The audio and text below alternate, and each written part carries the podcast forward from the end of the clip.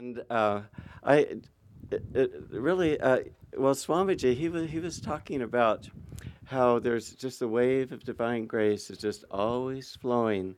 And he said, like, probably Babaji, he, he hears the most exquisite uh, symphony, and it just is like passing through him. And then he's receiving some other incredible inspiration. And most people would be writing down what came, but it's just such a flood of God's grace, just always flowing.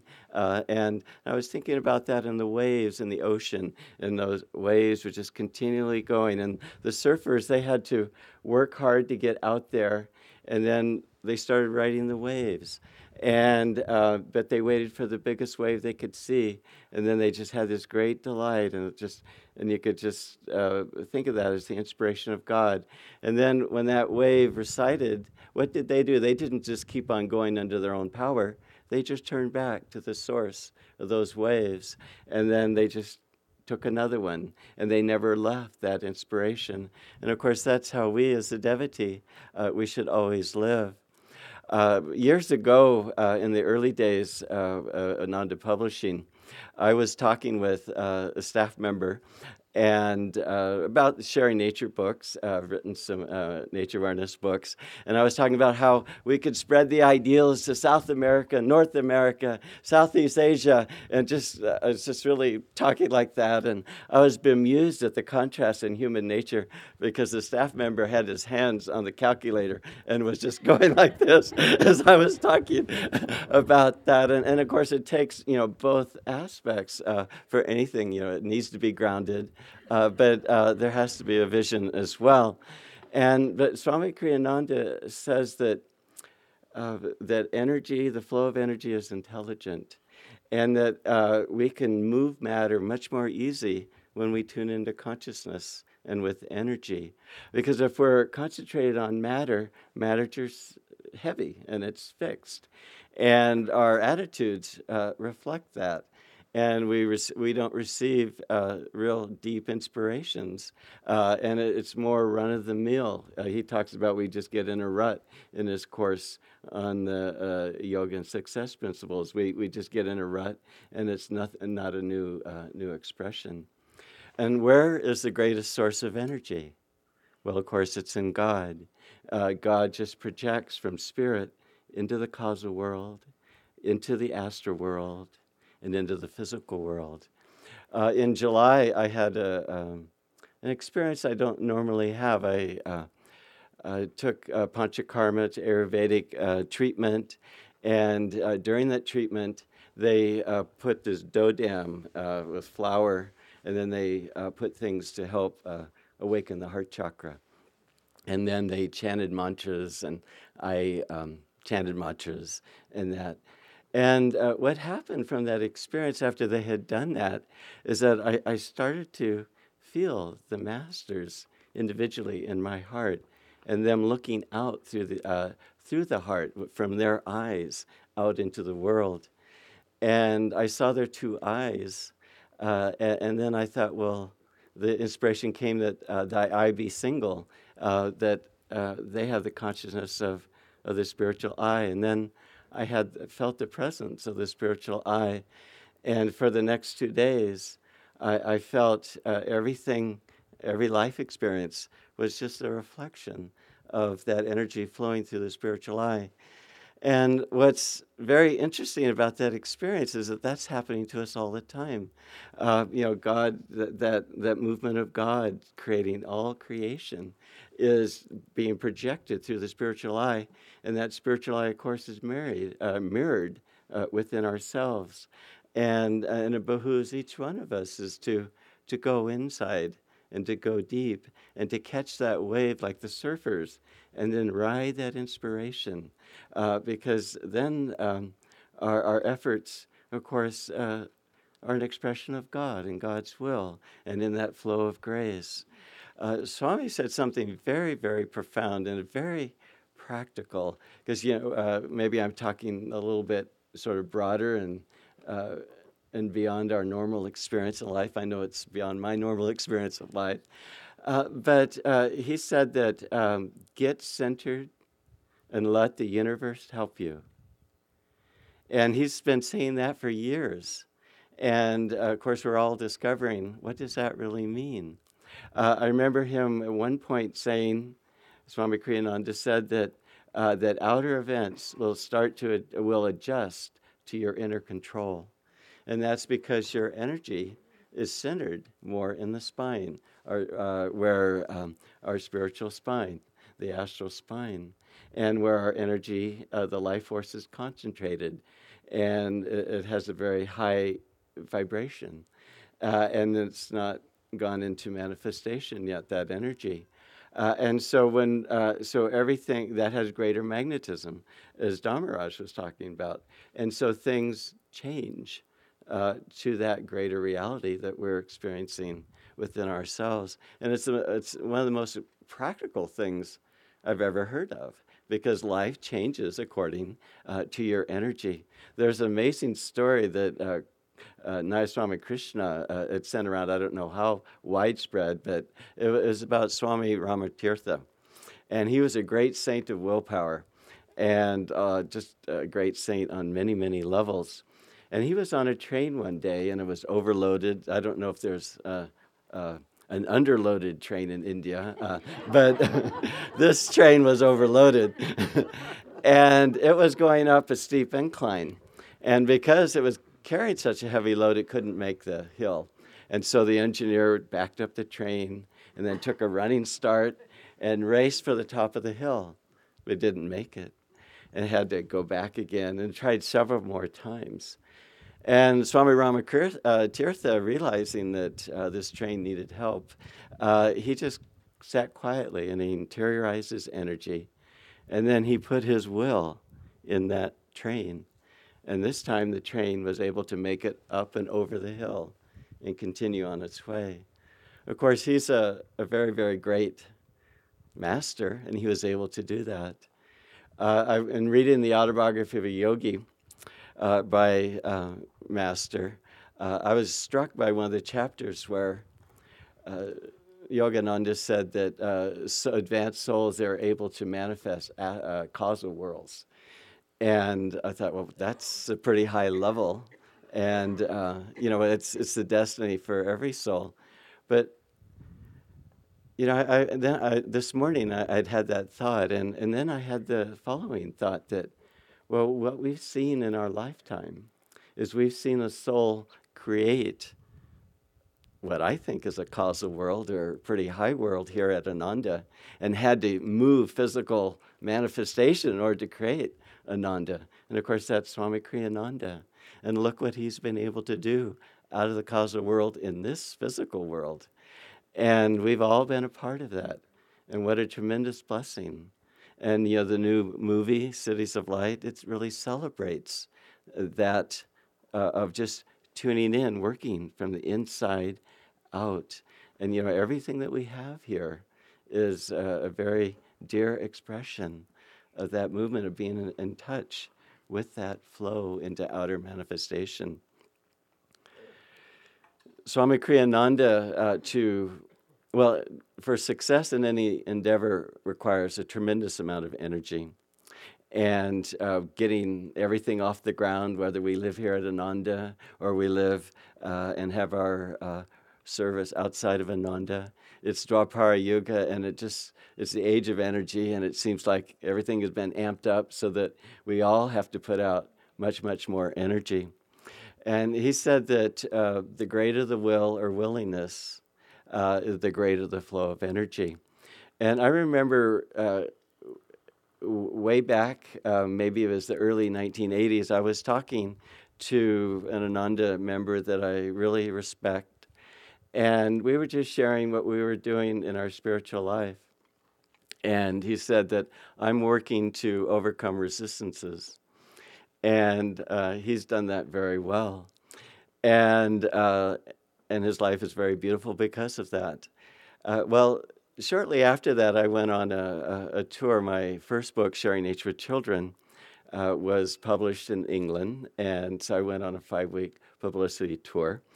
And I had lots of different experiences. I, I got to meet and uh, spend a long time with Sir Peter, Sir Peter Scott and uh, do lots of interviews. And at one point, I was the follow up act uh, for a group of uh, socialist actors in London who had this um, sheep and goat show. And I'd come on right after the sheep and goat. and it was for inner city children to, to show them what was the difference. And so um, after those five full weeks, I spent the, the night in the uh, Atherton, Ananda Atherton community uh, one night, and then I flew on to Australia for five more weeks of lectures and workshops. And uh, I, um, I remember doing 15 programs in 17 days. And uh, my sponsor, who was uh, a, a high official with the um, Office of Education in New South Wales, he uh, turned to me in the car. We were just driving from out in the outback towards Canberra. And uh, he, he, just was very delighted, smile on his face, and he said, "Guess what? Uh, on our long drive, we, there's a, a, university that'd like to have a lecture, and we can, uh, you can talk there." And uh, I, I sort of kind of nodded my head like this, and then turned, looked the other way, and I just sort of muttered to myself, said, I've been talking so much here. Why don't they just play one of my uh, record, one, uh, record one of my talks and and play that, you know? And and then we arrived at the university and people were there, and I realized that I really didn't have the right spirit, uh, and uh, and I knew I needed some help too, uh, and so I went out just in the um, um, grassy area with trees, and I prayed to Master, and uh, and just asked for his help and asked for his energy. And uh, at the end of that prayer, I just felt so much energy. And I also, also prayed for enthusiasm. And, uh, and I felt a tremendous amount of enthusiasm, but that wasn't all Master gave me. Uh, there's a, an outdoor teaching strategy we use that now is used all over the world called flow learning. And it uses yogic principles of learning to um, uh, direct the energy upwards through uh, engaging experiences. And that was given to me. I had had sort of sneaking suspicions about what that was or what it could be, but it came very, very crystal clear to me. And I was having so much fun with that that uh, the, the lecture went uh, well over an hour over the scheduled time. And I, everybody else had to leave. I did. I wanted to keep people there and keep talking about it because it was so thrilling. And I I haven't been able to do that all the time when challenging things come, but it's always a lesson that I've always remembered is that God really wants to give us everything, everything, and uh, if we're willing, you know, He'll put us in different situations, and a lot of times these situations don't seem to make sense uh, or seem unreasonable on his part, you know, um, or maybe uh, you know maybe I shouldn't be doing this. But if we're open, God of course knows what He's doing, and He's given us the opportunity in all the each of those situations to rise and to give us more. Swami Kriyananda has talked about the secret of creativity is to raise the energy in the spine. And uh, Swami Kriyananda uh, has talked about uh, with the Om, listening to Om, that it gives you a cosmic, gives you the cosmic mind, a universal intelligence. There's an actual siddha, uh, a spiritual power associated with listening to Om. And that's, the, uh, that's mastery over cosmic energy and the ability to get things done quickly in this world. Well, isn't that a pretty neat thing for today? Uh, you know, in terms of accomplishing things, and that's just going back, going from the inside, getting in touch, and then coming from the outside.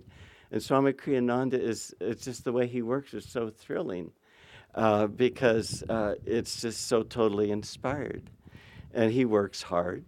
Uh, he um, pushes himself, uh, but uh, there's a there's a sense of ease, uh, a tremendous sense of ease in the way that he is bringing things into manifestation. And that's the challenge for each one of us is to become more like Swami Kriyananda.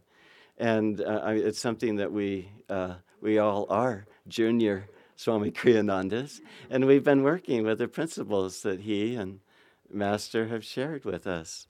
And uh, uh, but uh, he's, his example is showing us that it could be just so much more exalted and, uh, through uh, through going inside, getting in tune with that energy, and then coming out again.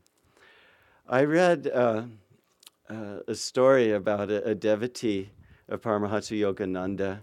Uh, when he was 19 years old, he uh, had become really an acclaimed rock star, and people were saying that he was probably going to be uh, the best guitarist in the rock field that there ever was. And he had that whole life ahead of him. And then he got ALS, Lou Gehrig's disease.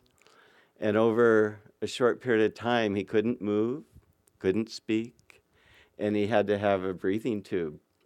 Uh, and uh, he found out about Master's teachings. And he became a student uh, of our path. And uh, when he learned the techniques, he never learned the techniques having the use of his body. So he had to do the energization exercises mentally. He had to do Kriya mentally.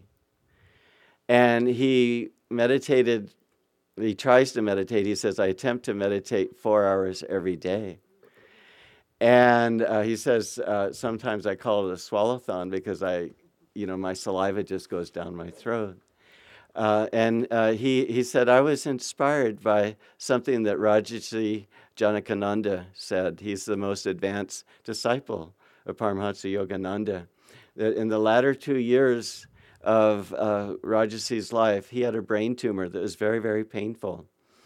And in uh, and, and Rajarsi said that Master would come to him into his body and take the pain away, take the pain himself. And uh, this disciple said that, well, Master loves all his arrogant, mistake prone uh, uh, disciples, and, uh, and maybe he'll do that for me. And he had a feeling that Master was doing it for him because he said that most of the time I feel inner peace. And, um, you know, during the day. And so uh, he was trying to meditate, and, uh, and his uh, mother was there in the room, and she was lying down in front of him. And she had a dream vision. And she was startled uh, from that vision she had. And she looked at the disciple, and she saw not her son. She saw Paramahansa Yogananda sitting there in the wheelchair with a breathing tube in his mouth, and he had a big smile, and he just glow, uh, just smiled blissfully uh, at his mother. Uh, and then um, she kind of opened her eyes and, and looked uh, again, and then she saw him there, and he gave a jerk. And the disciples said that what he feels what happened was is that Master had come to him to relieve uh, the suffering, the pain that he experiences. And then the jerk that he felt was Master saying, okay, now, uh, um, you know, uh, uh it, it's yours now. And, and you know, I just, such an incredible story. Uh, but, you know, Master said that he comes into each of our bodies every night to see how well we're doing. And Master's nearer than the near. And uh, we know that He lives in us. His consciousness is inside ourselves. And if you want to think of it in terms of Kriya Yoga, it's just the deepest part of our spine, um, you know, the, the deepest part of the Sushumna. And He's even beyond that. And so His consciousness is, is there. And so, um, so let us, all of us, vow, each of us, to um, get centered and let God and Guru help us. As Lahiri Mahashai said, that if you don't think of me, how can I help you? Bless you.